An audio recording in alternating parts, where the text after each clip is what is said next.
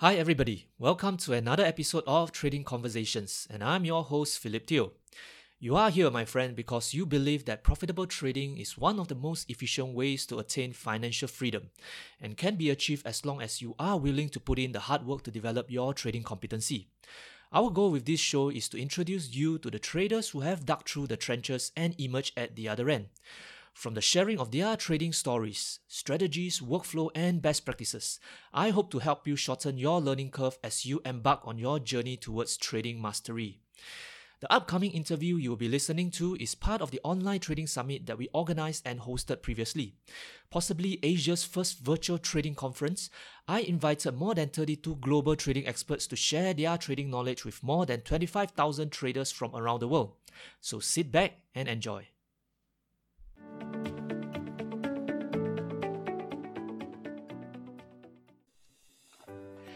Welcome to Online Trading Summit.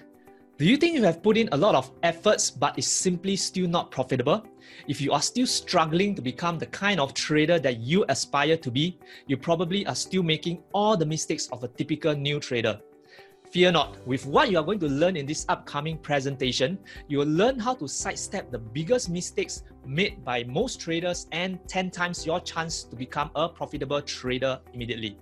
Hi, I'm Philip Teo, your host for Online Trading Summit 2019, and I'm thrilled to introduce to you Rayner Teo, our presenter for this particular session. Rayner is the founder of tradingwithrayner.com, a trading blog that most of us traders would have visited at one point or another in our journey. Because of Rayner's willingness to share his trading knowledge freely, he is now the most followed trader in Singapore with more than 130,000 traders reading his blog each month. On social media, he has attracted 220,000 YouTube subscribers. Wow, phenomenon. And 50,000 Twitter followers and 30,000 highly engaged Facebook group members. With this very short intro, it's my honor to welcome our summit speaker for this session, Rayner Teo.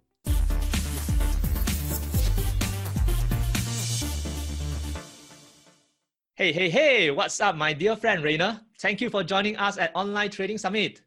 Hey, Philip, thank you for having me. It's my pleasure. Wonderful, wonderful. You know what? It's really a privilege to have you on board this summit to share with us your most enduring lessons learned from a decade of trading. Now, for the benefit of those summit participants who might not have heard of you before, can you briefly walk us through on your personal trading journey? How did it all started for you and how did you end up setting up trader trading with Rayner thereafter? Okay, so I, I first uh, got interested in financial markets sometimes back in, uh, in the army days, right? I had a little bit of free time to read books, so that's where financial markets investing caught my attention. And I would say I, I dive deep into trading in my university days when a broker, you know, came down, organized a forex trading competition. I took part in the competition, and that's where I got a taste of you know what trading is all about. So after graduation, I I uh, worked as a prop trader for a couple of years for one of the proprietary trading firm in Singapore, which I think is uh, no, is no longer around, and that's where I, I got uh, my first foray right into uh, so-called professional trading. So I started off uh, trading the futures market, the Nikkei 225, right? Then from then on, I kind of you know my trading evolved over the years, right? So that's where I realized that hey you know uh, day trading short term trading is not something that i, I want to do for the long because i don't enjoy uh, sitting 12 14 hours a day you know trading the markets so after a couple of years, right, uh, I, I left prop trading, right? And that's where, you know, uh, I think at that point in time, that's where trading with Rayner kind of just started because uh, back then at prop trading, there were also a lot of free time, right, as a, as a short-term trader. So that's where I started, you know, blogging a little bit, writing some stuff and, and, and yada, yada, right? So when I left, right, that's where, you know, trading with Rayner, I had more time and resources to devote to it, right? And from then on, I, I, uh, I took it, I would say, more seriously, right? Where I, I put out more educational content, videos, and stuff like that. So over the years, the trading I've transited from, I, I would say, short-term trader to a swing position trader. And uh, recent times, or over the last couple of years, right, uh, I also moved into systematic trading. So uh, I would say that has been the evolution of my trading throughout the years, right? And and and that's uh, how it is, right? So, yeah. Fantastic, fantastic. All right, cool. So um, Uh, wonderful. I'm sure you are ready to open up your closet to talk about all the wrong steps that you have taken throughout your trading journey, as well as all the worst mistakes made by those traders that you have coached over the years. Now, to the summit participants watching this video, I'm sure you are just as eager as me to see and hear about Rayner's stories. But before we head into that, I'd like to take a moment to thank and introduce you to our summit sponsor.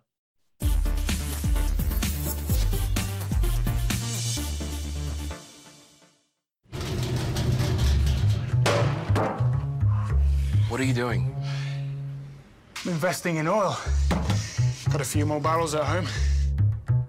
You know you don't have to buy the actual barrels. Like just Maximize your trading power with CFDs. Join eToro and build a portfolio with commodities, currencies, stocks, indices, cryptocurrencies, and more.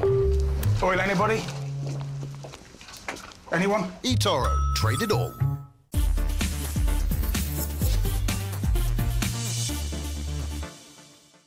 So what I'm about to share with you today, it's powerful stuff, right? Because if you apply it, you understand the concepts, right? It could change and transform the way you trade forever. So let's get started.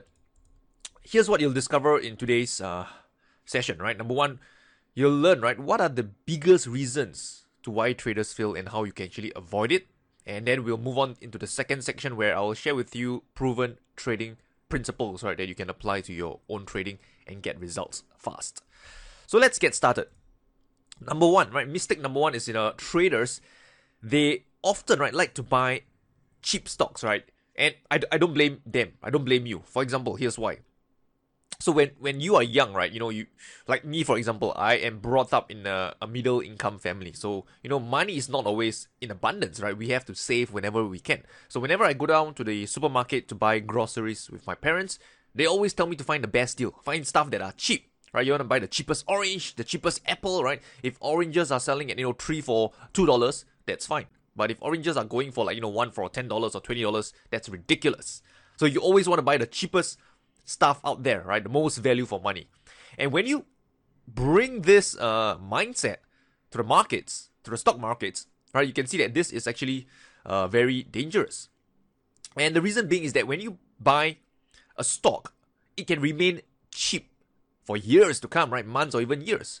And and this, right, would translate into a huge opportunity cost to you as the trader. So let me share with you a story.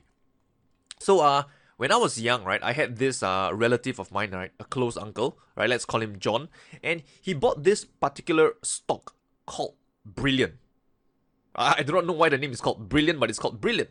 And the reason why he bought that stock, right, is because the price was trading at a brilliant price, right? Price is low. That's brilliant.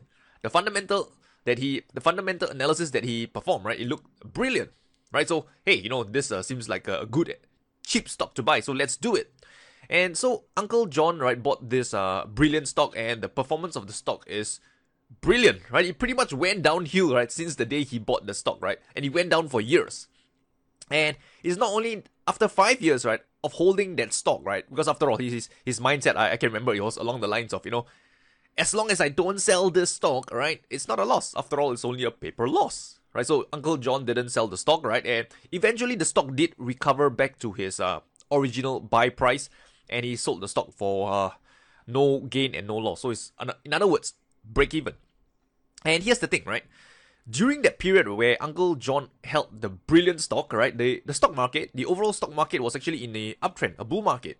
Okay, and and this is it's actually a huge opportunity cost to him because I believe he invested about hundred thousand dollars right into that brilliant stock. And during that five years, he made zero, not even a single percent on interest because you know the stock he sold it off at break even. And at, at that point in time, right, if he had chosen to buy stronger stocks or at least put it in their index fund or something, right? He would have at least, you know, made 50, 60% of his money, right, over that five year period. And that to him is an opportunity cost that he missed. So it's not that he did not make a, a loss on the on the trade. I mean, technically, he didn't make a loss on that so called investment. But you can see that it was a huge opportunity cost to him anywhere from you know 40 50 60,000 dollars right opportunity cost so that's the first reason right when you buy a cheap stock right it can remain cheap for years, and that's a huge opportunity cost to you.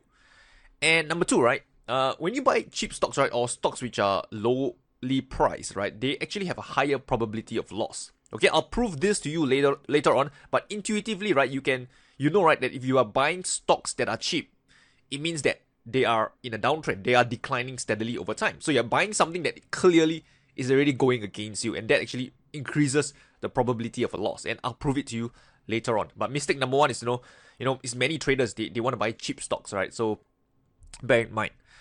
Moving on, mistake number two. No clue, no plan, no idea. So so what do I mean by this, right? So let me, you know, share with you my own story. So back then when I first got started in the financial markets, I would say about 10 years ago, right, when I when I just uh, uh was about, you know, in university, okay? I was actually a trader slash investor. So what, what do I mean by a, trader slash investor? So when I buy something, right, a stock, right, I'm looking to sell it for a profit. But if the stock goes against me, right, I would then hold on and become an investor. So that's what I mean by I'm a trader slash investor. And one particular stock that I came across, right, was actually called uh, Yangzijiang. It's, it's a it's a China stock. And and uh, I bought it right because at that point in time I look at the fundamentals. It look it look good, right? It looks healthy, right? Healthy cash flow, assets, you know, more than liabilities, and yada yada. Then I analyze the technical analysis, right? The, the start the stock looks like it's in a nice uptrend, right? Seems to be you know going on forever, right? So I decided, man, Yangzijiang, this is the stock. So I, I bought, you know, uh, quite a number of shares of Yangzijiang, I think about 10 lots, right? Which is pretty much all the wealth or net worth I had at that point in time into, just, into this one stock called Yangzijiang.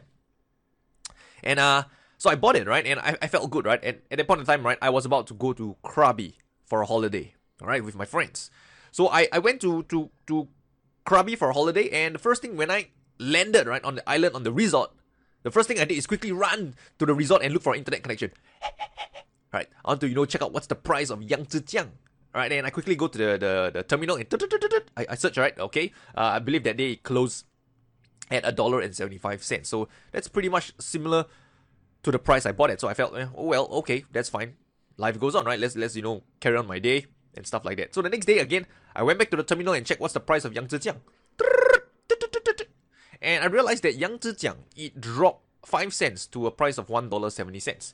So at that point in time, I was feeling alright, right? I mean, after all, I know that in the markets there are pullback, there are corrections, so I kind of accepted it. Then I know went on my day. Next day again, go to the term the, the terminal in the resort and search for the price of Yangzijiang. And this time around, I realized that it dropped another five cents to one dollar sixty five cents. So at this point in time, right, my mind right started you know coming up questions, right? Man, Rayner, are you sure you did your analysis correctly? What if you're wrong, right? Did you did you miss something out? So all these voices were going on in my head, and again, I managed to convince myself that you know uh, everything is right, right? Uh, you can do this, right? Hold on to your conviction, trade your plan, plan your trade, be like Warren Buffett, right? Hold hold something for the long, long term, right? So again, I I, I didn't uh, do anything with it. I didn't sell it, and I just held on to it. Go on with my day, and again, the next day, I come back to the same terminal, and I realized the stock price of Yangzijiang is now at a dollar fifty five cents. It dropped another ten cents. And at the point of time, right, I was feeling pain, right? Because clearly, right, most of my net worth is in this one stock, and the stock, right, isn't performing well, right, just a few weeks after I've bought it. So I'm feeling pain, right? You know, man, should I should I book the loss now, right? If I take the loss, right, then then you know, uh, I have to you know swallow this few thousand dollar loss. But if I don't sell right now, you know, what if the price goes further against me, the loss would even snowball even bigger. So I had a lot of this, you know, conflicting thoughts, right, to what I should do, buy or sell, you know, and stuff like that. And I just couldn't take it anymore. So when I went back to Singapore, right, I just couldn't stand the pain any longer, and I eventually sold out, sold, out, sold all my shares, right, of this uh, stock called Yangzijiang. So what's the lesson behind this? Right, it's uh don't buy China shares. No, I'm just kidding, right? So the lesson behind this is that it is entirely my fault, right? It's I had no plan, I had no clue, I had no idea to what I was doing. I was just simply buying a stock, right? No risk management, just wanting to buy the stock because it seemed good, right? It seemed uh healthy. But it doesn't matter whether the stock is healthy, whether it's good or bad, because I had no plan, no idea to what I was doing. Right? So that clearly is my fault. Okay, so Mistake number two that traders make right is that they simply have no clue and no plan to what they're doing. They're just thinking of, of the entry price and that's it. They don't plan for their exits. They don't plan about their trade management. They don't plan about how many shares to buy based on their optimal you know risk level. Yada yada. So you can see that generally right what traders think of trading is just entries and indicators. They don't pay much attention to exit, stop loss, and, and stuff like that. But re- in reality, right, trading is more of this pie chart over here, where you know you've got to focus on your entries, uh, manage your trade, right, proper risk management, stop loss, continuous learning, and stuff like that. So this really is how you know professional trading is about, right? It's, it's a never-ending learning curve, right? Not just entries, not just indicators, but the whole package together. Okay, so that is mistake number two, and I myself, I'm uh, guilty of it. Next one, mistake number three, fooled by randomness. So there, when you are speculating, when you are dealing in something called probability, right? There is something called the law of large number. So this is a a theory, right, that states that in the short run, your trading results is actually random, and it only aligns right towards the system expectancies, right, in the in the long run. So what do I mean by this, right? So let me give you an example. Let's say you have a a 50 cent coin in your hand, a coin, whatever, as long as there's a head or tail, there's a coin in your hand. When you toss the coin, right, toss it the coin six times, okay? I'm sure you can agree with me that the coin toss, right, is not going to come up three heads and three tails. Exactly. There is a chance that might happen, but there's also a good chance that it could be four head. not four head, alright. Four heads.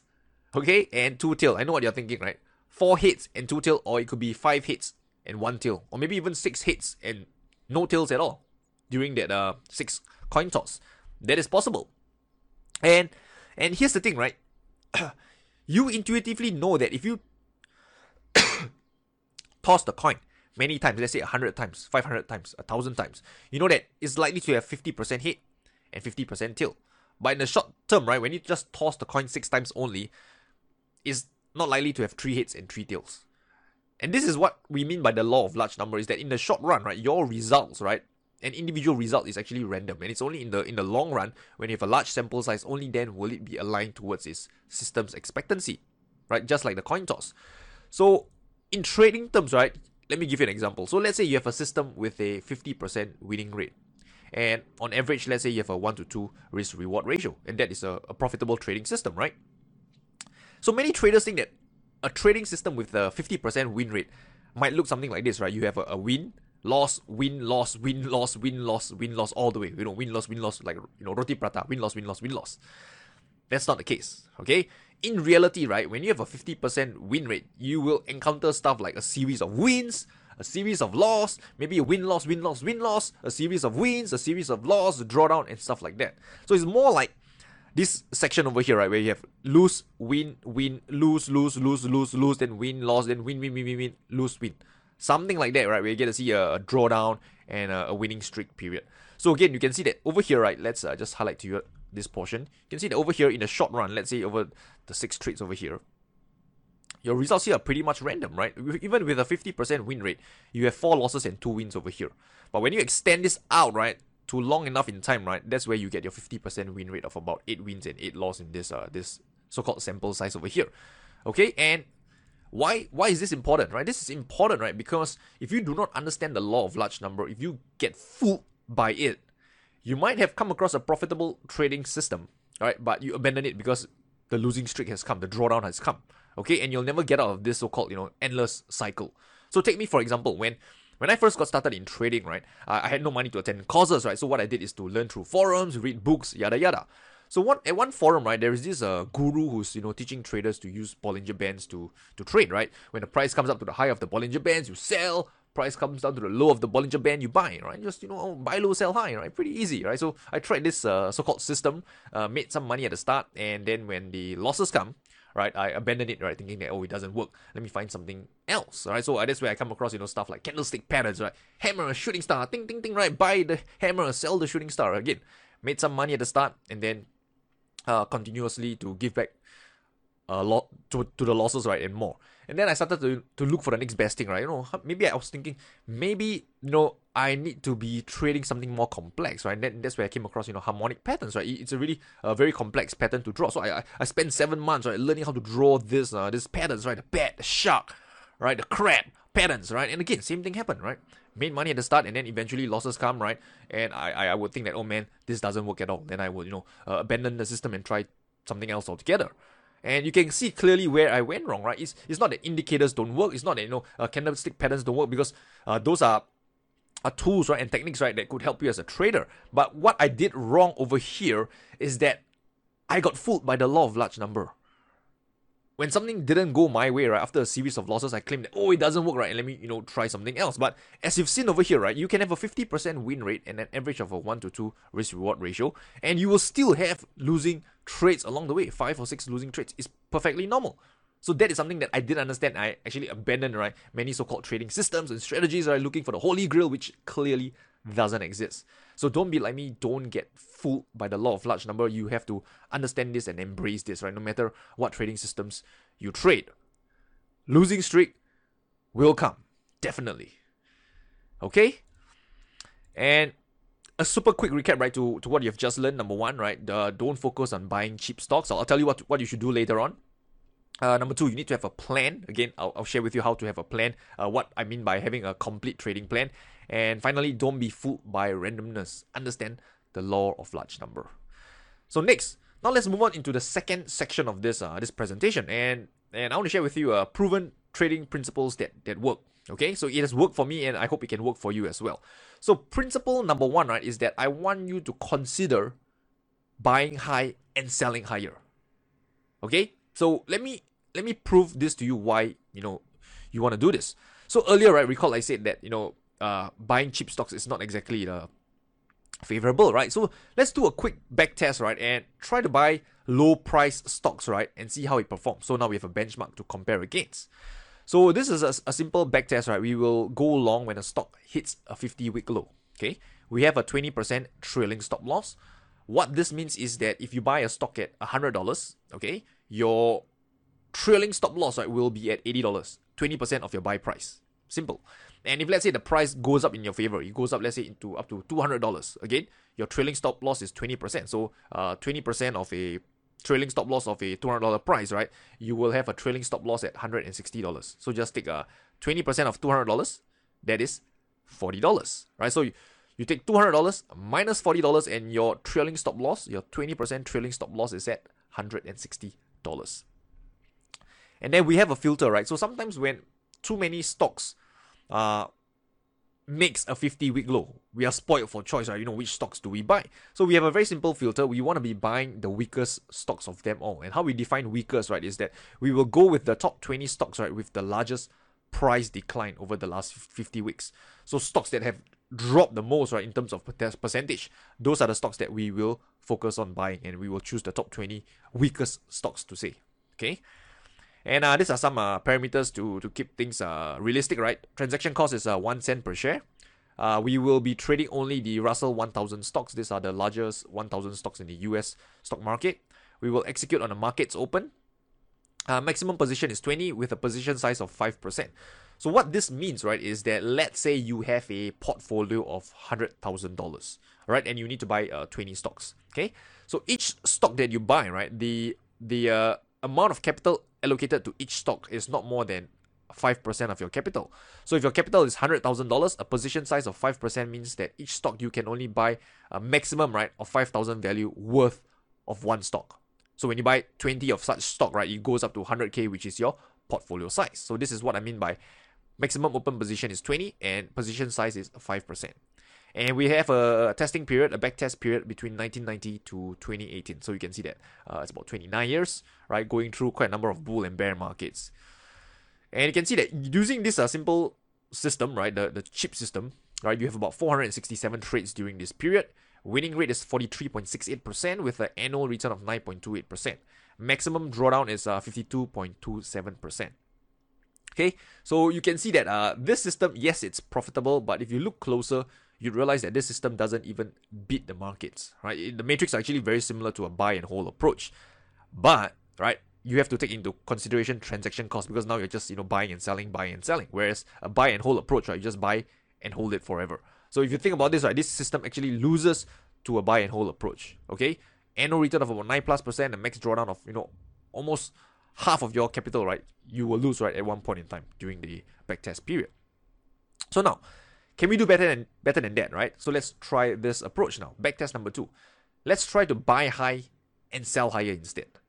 So how we'll do is again, we'll now this time around we will go long, right? When a stock hits a 50 week high. So this is the opposite, right? Instead of buying at a 50 week low, we buy at the 50 week high. And again, exit rule is the same 20% trailing stop loss, and the filter is the same as well. This time around, we will choose, right? If we have too many stocks to choose, we will focus on buying the top 20 stocks that has the largest price increase over the last 50 weeks. So, in essence, what we are doing is buying the strongest stocks out there, right? The top 20 strongest stocks. So again, transaction cost, everything else remains the same. Risk management as well, backtest period, everything else remains constant. And you can see that this time around, right, you have more number of trades. So you can see there's a bracket over here. The bracket here reverse, refers, right, to the previous backtest that we did based on the buy low and sell high. So you can see that this time around, you have 700 trades, more than the previous one over here, which is about 467. Your winning rate has improved, right, to 48.66%. Your annual return has improved to 12.81%. And your maximum drawdown is reduced, right, to 40.75%. You can see that uh, here, right, it basically, you know, improves in almost every factor winning rate, annual return, and maximum drawdown. Uh, number of trades, right, I would say is increased. So this is not a good thing in the sense that you will incur more transaction costs, but it's, not really that much of an issue because uh, 700 trades over the last 29 years is is uh, not really a lot, right? If you, if you calculate the average number of trades per year. Okay, so this is the uh, the breakdown right on a month on month and year on year performance. You can see that in uh, January this 1990 December is down 0.8 percent. Alright, uh, 1994 January down 0.9, February minus 2.7, March minus 5.3. But the key thing to pay attention is actually the the yearly results. Right? So you can see that you know each year how did this uh, so-called buy high and sell higher system perform. Okay, so if you want to anal- analyze the numbers, it's all here. Now, let me share with you principle number two. Right, so the first principle I shared is you know to buy high and sell higher. So principle number two is a rising tide lifts all boats. So for those of you watching now, I'm, some of you are probably married already, and, and, and, and to share with you is that you know if you make your wife happy, you're gonna have a happy life, right? A happy wife, a happy life. And it's the same for trading, right? If the overall stock markets is doing good, it's bullish, chances are the stocks that you buy would behave in a similar manner as well. Because as they say, right, a rising tide lifts all boats. Okay, so how can you apply this to your own trading? Right, so basically, what you want to do is to pay attention to what the uh, stock market, the overall stock market index is doing. Right, if it's up, you want to buy. If it's not up, if it's down, right, then you want to hold in cash. And this is how you can go about doing it. So what you can do is apply a trend filter. So let's say, for example, if you are trading the US stock markets, you can use the Russell 3000 or the S&P 500 as a trend filter. You can, you know, uh, use them as a benchmark. Okay, so these are all uh, different uh, index indices out there. If uh, you're trading Philippine stocks, right, you can use the PSEI. If you're trading the Singapore stocks, you can use the STI as a benchmark. So in this case, right, since we, we are dealing with uh, US stocks in this uh, presentation, let's go with the Russell 3000 index. So we will use the Russell 3000 index as a trend filter. So this means, right, we will only buy if the Russell 3000 index is above the 100 week moving average. If not, right, we will stay in cash.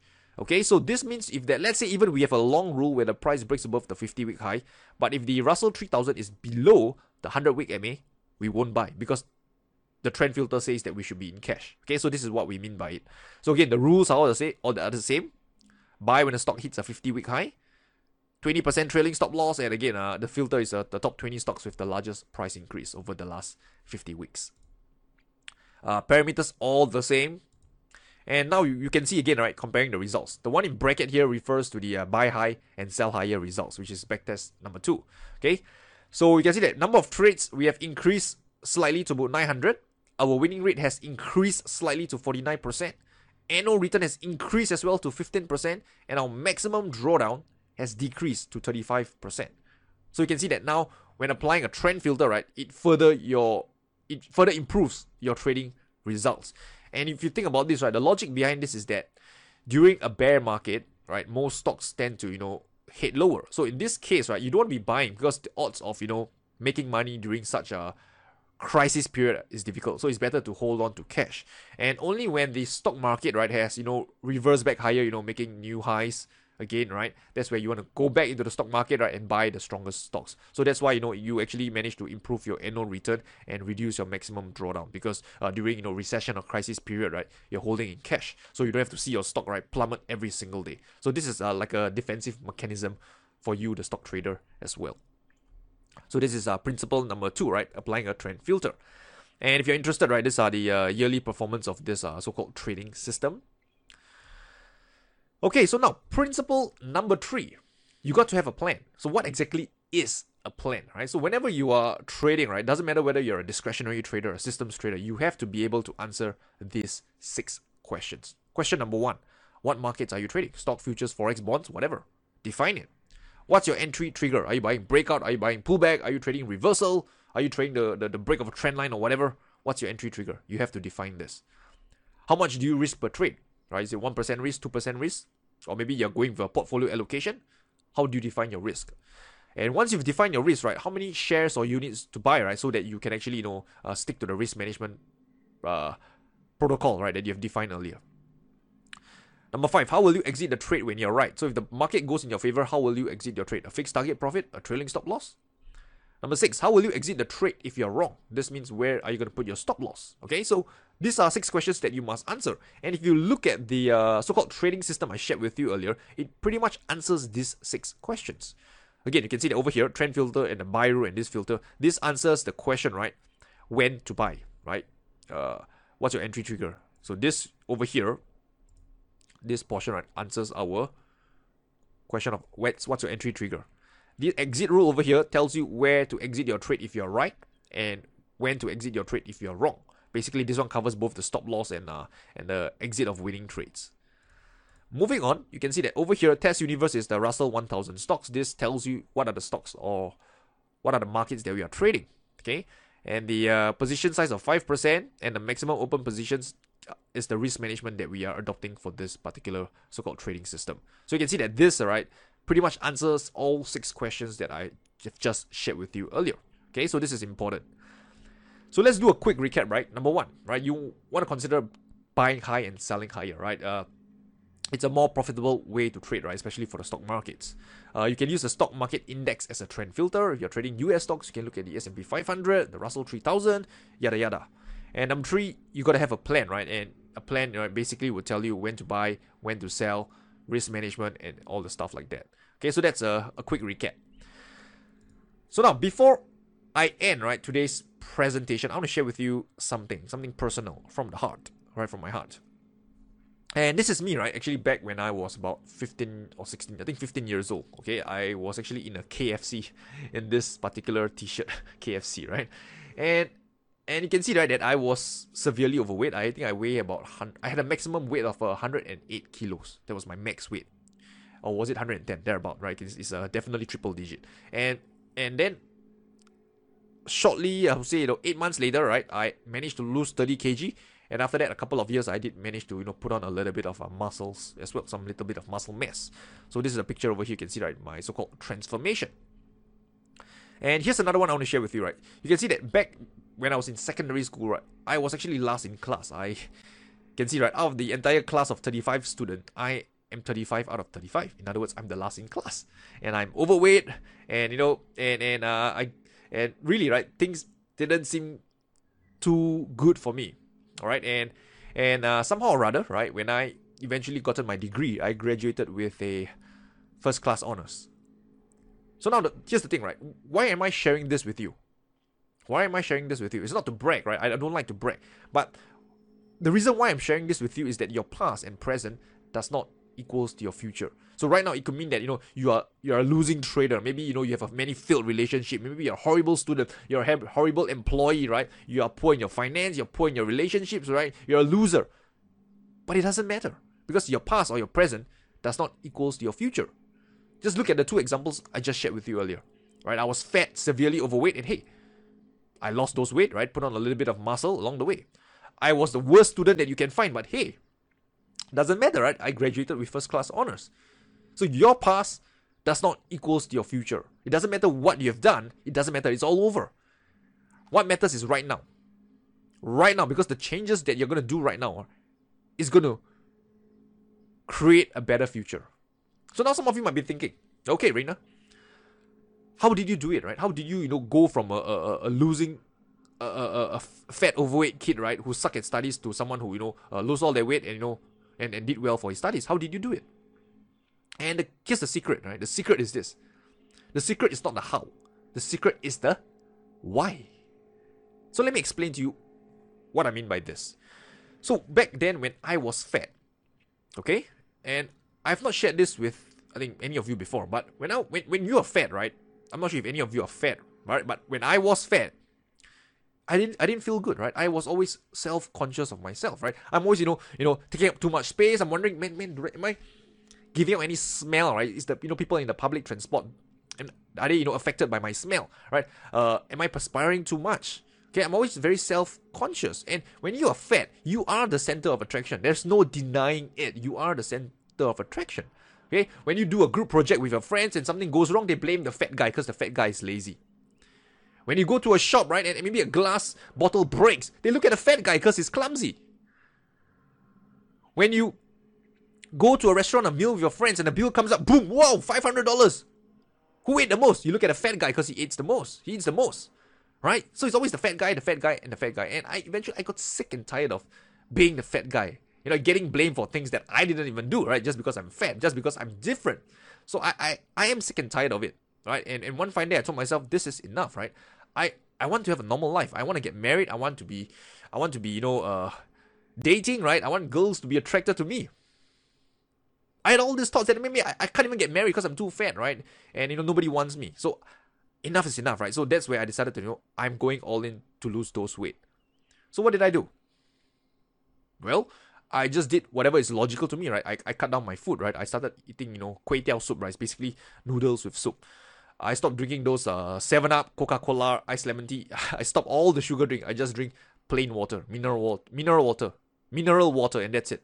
Right? I eat about I think uh three meals a day still, but those meals are all low in salt, sorry, low in sugar, and low in fat, and low in carbs, pretty low in carbs. And then I started going to the gym. Okay, I just run on the treadmill 20 minutes, two, three times a week, plus that diet of mine. That pretty much got me to like I think uh 20 plus to 30 kilos within 8 months. Right then I started lifting weights since I'm at the gym. You know, might, I'm already there. Might as well just lift some weight along the way. And after a few years, right, uh, pretty much put on a little bit of muscles along the way. And that's how I did it. There's no magic behind my how. As you can see, that these are stuff that are pretty common sense. Right, if I'm not sure, I can just go Google and read some books on how to lose uh, some weight or exercise. But before I actually reach the how stage, I had to find my why. And this is why I said that the why is more important than the how. Because once you find your why, the how will take care of itself. And my why is that the pain of being fat is greater than the pain of doing something about it. Okay, the pain of being fat is greater than the pain of doing something about it. And that, right, that why of mine create a fire to go out there and create my so-called own miracle. That's it. Okay, and back to my studies. How did I uh, uh, you know, got from last in class to graduating with first class honors, right? Second in my cohort. How did I do it, right? So this is the why. So, as you know, right, I am pretty much a mediocre student all my life. And, and, and here's the thing, right? My dad, right, back then, he is a sole proprietor. Okay?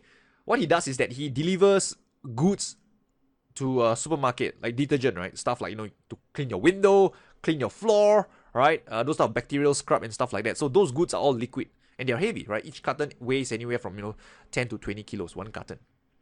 And every day he will deliver all these goods to the supermarket. So what he needs to do is he just go to the warehouse, take those goods and put them in his lorry. And from his lorry, he has to deliver to all the individual supermarket every day. And mind you, he is lifting right about 100 of these cartons a day. 100 multiplied by 10 kilos, that's a thousand kilo. That is one ton. And that is only from the warehouse to the lorry. From the lorry to the supermarket, he has to unload this one ton down. So in total, each day he's lifting like two tons, 2,000 kilos. And my dad is not young. My dad is in his 60s. He's out in the sun every single day, getting scorched, getting burned. For what? Just because he can put me to university. Just so that I can have a better educa- education, so I, I don't, you know, maybe I don't, I don't have to work in the sun. So when I thought about this, right, and when I entered university, I realized that, man, I can't be, you know, goofing around uni and just, you know, passing with mediocre grades. I, I, I can't do justice to my dad, right, by behaving in that manner. So I told myself, when I enter university, I'm going to get a first class honors. I don't care what it takes. I'm going to do it. That is my why. Was it difficult? Yes, it's difficult, right? Because I don't even know how to study at that point in time. I had to teach myself how to study at the age of 21 or 22 when I enrolled in uni. I had to go to Google. I had to go to the library for the first time. I had to go at YouTube, right? Uh, uh formulas, right? Theories, right? That I didn't understand in class because not all of us has um, have amazing lecturers. But there's no excuse to fail, right? You can always go out there, the internet, huge resources out there to find the answers that you're seeking.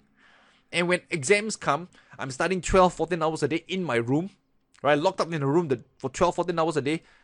Was it easy? No, it isn't easy, right? Try sitting down 12 hours a day, right? Doing papers after papers after papers. It wasn't easy. But how did I do it? It's my why. Because whenever I felt demotivated, whenever I felt that I just can't push on any, any longer, the only thing that I need to think about is of my father. When I'm in the aircon room studying for 12 hours a day, my dad is out there in the heat, in the sun, slogging his guts out so that his son can study in university, so that his son, right, can go out there and have a competitive out advantage, right, in looking for a job. So I just couldn't take it lying down, right? I couldn't just, you know, procrastinate, get demotivated while my dad is slogging his guts out, perspiring in the hot sun in Singapore, carrying two tons a day on average. I can't, I can't swallow that. So that's all I need to picture. That's all I need to imagine, right? To get the whatever confidence, whatever mojo you call it, right? To get back on track to study. And that's how I pretty much, you know, attained my first class honor. It's through, it's through sheer, I would say, perseverance and discipline. That's it. There's no secret sauce. I'm not a bright student. I don't have a high IQ. I don't even know how to study. I have to start everything from scratch. But the the, the reason why I'm able to do it, the how, is because I found my why. My why of not letting my father down. My why of making my parents proud, making my dad proud, right? To let him know that all his effort that he has put in to me, right, for the last 20 odd years, right, in, you know, feeding me, clothing me, putting me to school, is not in vain. That is my why. And that's the point I'm trying to bring out to you here today.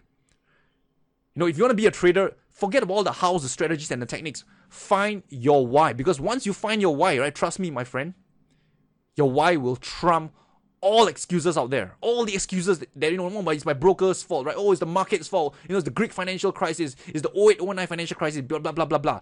Forget it. Once you find your why, your excuses will melt just like that. Okay, so this is uh, I, I leave this at the last because this I find is so so so important and many traders don't even realize it. And I'm sharing this with you now. Your why is more important than your how, and your why would trump all excuses. And by the way, if you are interested in today's slide, you can go down to this over here, tradingwithrayner.com slash event, and download the slides. Uh, it's free. With that said, I wish you good luck and good trading, and I will talk to you soon.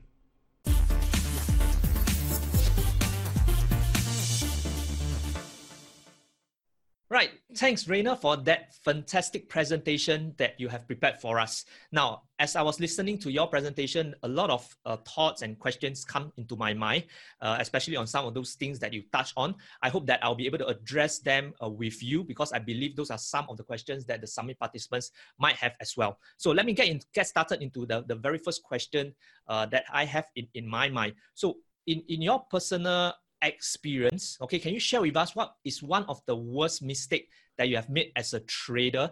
And how were you able to find that motivation to overcome it? As what you said earlier on the why part is important right? So what is the worst mistake and what was the why that helped you overcome that worst mistake instead of giving up?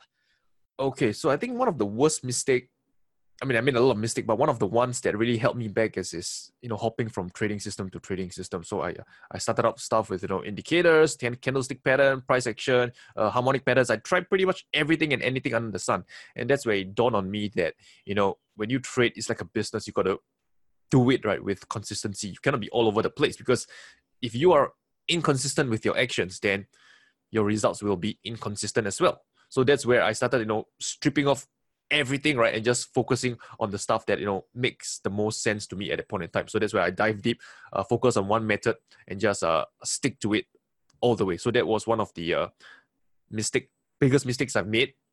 One of the aha moment i have right? And and yeah and the way the why the why i did it is because uh, i guess it's part and parcel of, of learning right? I i know that trading it's a it's a skill for life. It's not like you know you you do something for the hour, you get paid by an hour, and that's it, it's over. No, it's a skill that if you invest it, right, it will reap dividends for the next, you know, 10, 20, 30, 40 years, depending how much more you, you will live, right? So it's a skill for life, and that's the why, right, to why I want to get good at this business. Yeah. I see, I see. And I, I just now at the later part of your presentation, you actually emphasize on the part about your story and how you actually find the biggest why of you trying to become better in whatever that you do. So I think this resonates very strongly with me. And I think that this is also one important part that many uh, new traders, especially, uh, got it wrong and they don't even know why. So, what are some of those wrong whys that you have seen that most new traders have when they start off their journey? Okay, I would say the most obvious one is just focusing on the money, right? It's very easy to get sidetracked. I mean, all of us get into trading, yes, for the money is a huge part of the reason. But if you just solely focus on the money, then you're going to be disappointed because trading is unlike you know working at McDonald's where you work one hour you get paid immediately for like what six or seven dollars immediately where you can see the money. In trading, right, there's a learning curve to it, kind of like taking a degree, three years, right? There's a steep learning curve, and for, for the first three years, four years maybe, you might not even see the money, and on top of it, you will even lose money. So if you're only if your intention, your expectation is to come into trading and quickly make money within a short period of time, then your why is clearly off, right? Your expectation is not aligned with reality. So my suggestion is to really understand what this business is all about. It's kind of like setting up a, a brick and mortar business. I think most brick and mortar business, they don't even make money in the first few years, right? They are still, uh, you know, trying to recoup their investment that they've put into the business, trying to get their process and systems right. And trading is just like that. It's, uh, it's all about learning, experimenting, navigating through these troubled waters, and along the way, hopefully you don't drown, right? And if you don't drown, you survive, right? Then that's where you can reap the rewards, you know, for later years to come. So that is uh really, I would say, the expectations of what trading is all about, and and don't focus on the money immediately. I know that's the main reason why you got into trading, but look at the big picture. Okay, uh, if you just keep thinking about the money that I want to make X dollar this week, this month, this year, right? I want to turn a, a few hundred dollars account to six or seven figures, then really you'll be sorely, sorely disappointed. I see, I see. I've, I've actually read pretty often before many of those um, very good profitable traders they usually say that money is actually a way of for them to help to keep score in terms of this trading game that they are playing what's your thought on that is that one of the kind of um, ideal whys to have? And, and what are the other right kind of whys that you think that traders should think about uh, before they decide whether they want to get into this trading be, uh, business seriously or not? Okay to the first part of question uh, using pnl to to gauge your keeping score. I would say pnl can be a little bit uh not a very good idea for me because P&L, right, it's a function of how much you risk per trade. You risk a lot, then your, your P&L will fly up and down, you know, pretty, uh, pretty, pretty wildly, right? So I think a better way to gauge, right, is to see your, your equity curve, right, in terms of percentage over time, how it has been you know, going up and going down. Ideally, you want an equity curve that's sloping up higher over time. And depending on your own uh, suggestion, your, your own temperament, right, how volatile your equity curve you want it to be, whether is it a huge spike up and down, it depends on how much you're risking per trade. So for me, ideally, for me, a way of keeping track is that I want a nice upward sloping equity curve over time that is not very deep. Does not does not have a deep drawdown. That's my so-called my goal from trading, and of course, you know, uh, to to earn a decent rate of return, right, that beats the markets. So that's uh, how I would gauge my own performance. I uh, see. I see. The second part of your question is uh, what, what do you mention? Is it uh, the why, finding the right why? Yes, the right why. So, what are some of the right whys that you have um, identified along the way that you think that if someone has that right why, then they should seriously consider trading? So, what's okay. that kind of right why? So, I would say those that succeed in trading, I find that they typically succeed in other endeavor because they have pretty much what it takes. They are the type of people that that are they go all in, right? They they don't take anything as face value. They are willing to do the work. They don't expect to be spoon fed, and whatever information that is reached to them, right? They will validate it. They will verify it before they they they use it. Okay, so it's something similar to like I think Ed Seykota he mentioned something like you know everyone gets what they want out of the markets, and I find that those people who who succeed, right? They have the right values and they have the right attitude towards trading, right? If you are the type of trader that expects to be spoon fed. If you're the type of trader that you know points here, point there, you know, blame the systems, blame the guru, blames the broker, whatever, then it's gonna be hard for you to find success. Whereas traders who take ownership, they take responsibility, right? They they are basically independent people, you know, uh, uh, self starters, right? These are the ones that that will succeed because they basically have the right mindset to pretty much succeed in anything, not just trading. I would say in, in, in their own careers or whatever, they will be pretty much successful as well. I see, I see. So uh, let me now go on to address one specific um, area that you cover in your presentation about the trailing stop of 20%, which you show in your backtest one to one to three. So uh, just to help to clarify, because some of those summit participants might not really understand a, a very brief uh, trailing stop of 20%, can you elaborate a bit further? What do you mean uh, by having a trailing stop of 20%? How, how will it look like having a trailing stop of 20%? Sure. So let's say you buy a stock, right? At, let's say you buy the breakout at $100. So a trailing stop loss simply means, right, if the price of a stock, right, drops 20%, that's where you exit the trade. So if you buy $100, clearly uh, a 20% stop loss is at $80. So if the price hits below $80, you exit the trade. At the same time, if the stock moves in your favor, let's say from 100, it moves up to a high of $150. Again, the same 20% trailing stop loss can be used. But this time around, your stop loss is not at $80. It's actually at $120. Why 120? Because you just take 20% of the highs of 150. That's about $30. So you take $150 minus $30, that gives you a trailing stop loss of $120. And that's the price level, right? If the price breaks below it, you exit the trade. So basically the 20% trailing stop loss is like a, a buffer to give your trade room to breathe and to, to, to ride the trend should it, you know, occur. I see, I see. So it will probably also means that as the price becomes higher and higher, especially if it's like having many folds of uh, jump in prices, does that mean that the trailing stock in absolute terms will actually wider and wider as well? Uh, let me think. Because twenty percent of a higher price is going to be more than the twenty percent of a low price. Yes, yes, you're right. In terms of an absolute number, dollar terms, right? In terms of the Yes. price, in terms of dollar day, trailing stop loss, it gets wider because we are dealing with percentage and not fixed ten dollar or five dollar trailing stop loss. Yeah. I see. I see. Fantastic. All right. So I'm going to move on to one more one question over here where you actually emphasize the fact about having a trend filter, which means that you actually identify what is the current trend of the broad market first before you even decide whether you should be focusing on buying or, or holding cash, right? So um, there is this part where you mentioned that if Russell 3000 is below the 100 days moving average, uh, uh, you, uh, above the 100 days moving average, you should look at uh, buying the, the best performance stocks there, right? And if it's below that, you should be holding on to the cash. So I'm just wondering, uh, so if let's say there's a, this scenario where Russell 3000 is below the 1000, uh, 100 days moving average, should I actually consider shorting the bottom 20 stocks with the largest price decrease over the past 50 weeks? Have you ever actually tested uh, including the shorting part of this entire strategy into the system as well? And will it further improve the metrics that you showed in backtest three? Okay. So I don't think it's hundred days. Uh, I think it's hundred weeks, right? Just to just to clarify that Okay, part. I, I 100 think I used hundred okay. weeks. Yeah. So to your question, right? So got to.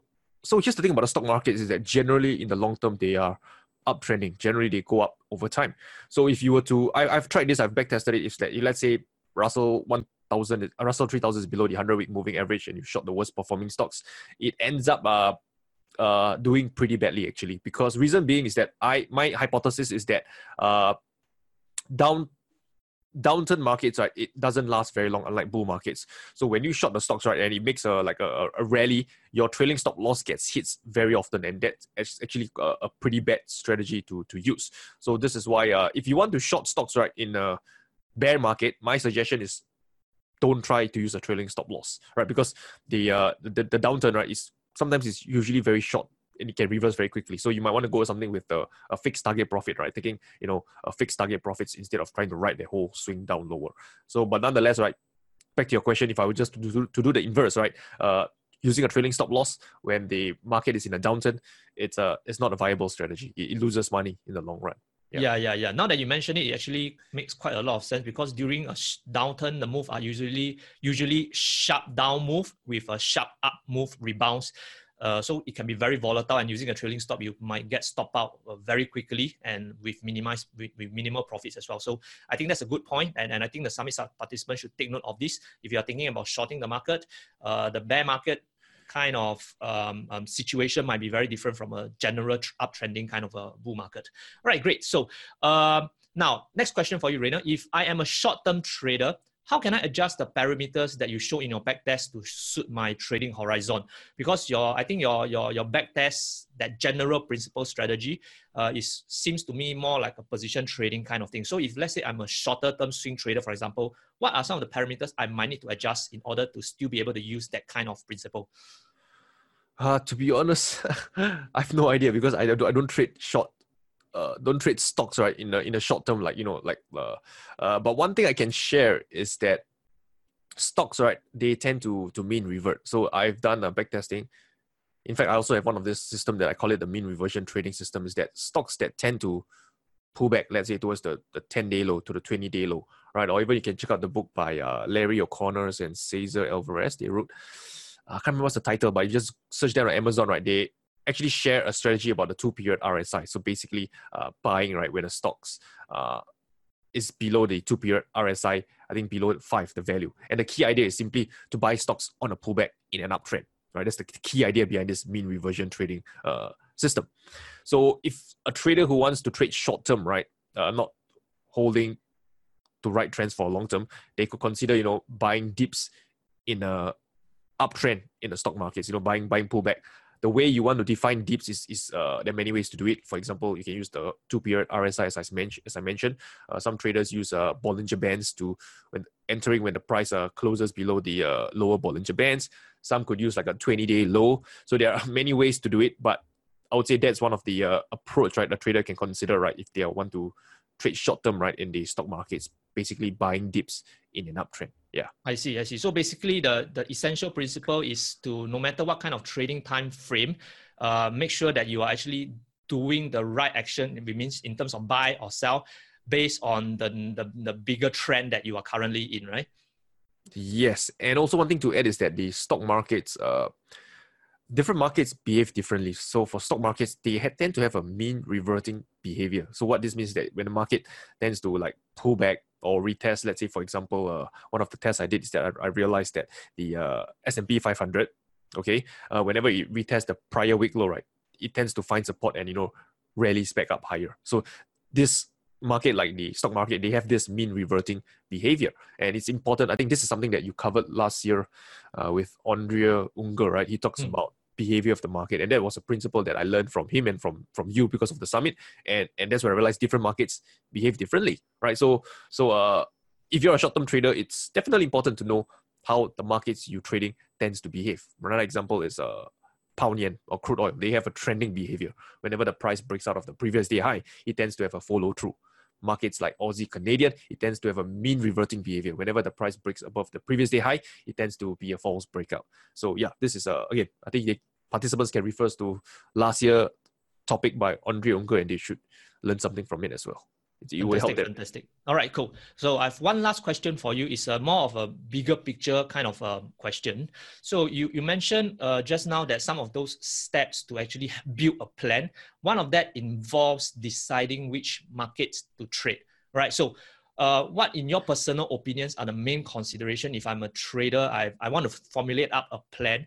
And now the first question here is decide which market to trade. So based on your personal experience and opinion, what do you think are the main considerations I need to think about when deciding which markets to trade? For example, like forex, stocks, uh, or maybe commodities or indices or currencies and stuff like that. So, how sh- what was the main consideration that you think as a trader I should be thinking about before deciding which markets to trade? I would say number one is your strategy, right? Is your tr- strategy trying to achieve? For example, if you are talking about uh, classical trend following, right? They trade all markets, right? Uh, all the futures market, including currency, bonds, agriculture, soft commodities, hard commodities, etc. Because that's that's the nature of their strategy. They trade so many different markets to cap to try to capture trends across these different uh, so-called sectors. And let's say, for example, you are a, a day trader. Maybe you're a, a forex day trader, right? Uh, then it kind of makes sense to be focusing on possibly the uh, major currency pairs, right? Transaction costs there is lower, spreads are lower.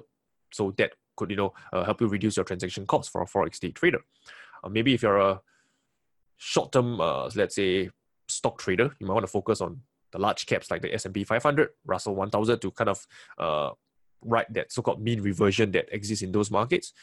Maybe you have a trader that uh, wants to, uh, what do you call it, uh, trade penny stocks, right? Then needless to say, your your stock universe will be those penny stocks or the small cap stocks. So I would say your question is that it depends on your strategy. Yeah, there's there's there's no like, uh, yeah, that's I would say the first and foremost consideration is your strategy. I see, I see. Well, it has been a wonderful learning and recap journey personally for me, and I'm sure that's the case for the summit participants as well. So thanks, Rayner, for your participation in this particular summit. You're welcome, Philip. Thank you for having me, and it's my pleasure. Fantastic. So now for those of you watching this summit video, if you would like to keep in touch with Rayner and download the slides handout for this presentation that he has just delivered, remember to click on the link below this summit video. Now with that, we have come to the end of this presentation and this sharing by Rayner. I'm your summit host, Philip Teo, and I hope you enjoy the rest of the summit videos and grow to become the trader that you aspire to be.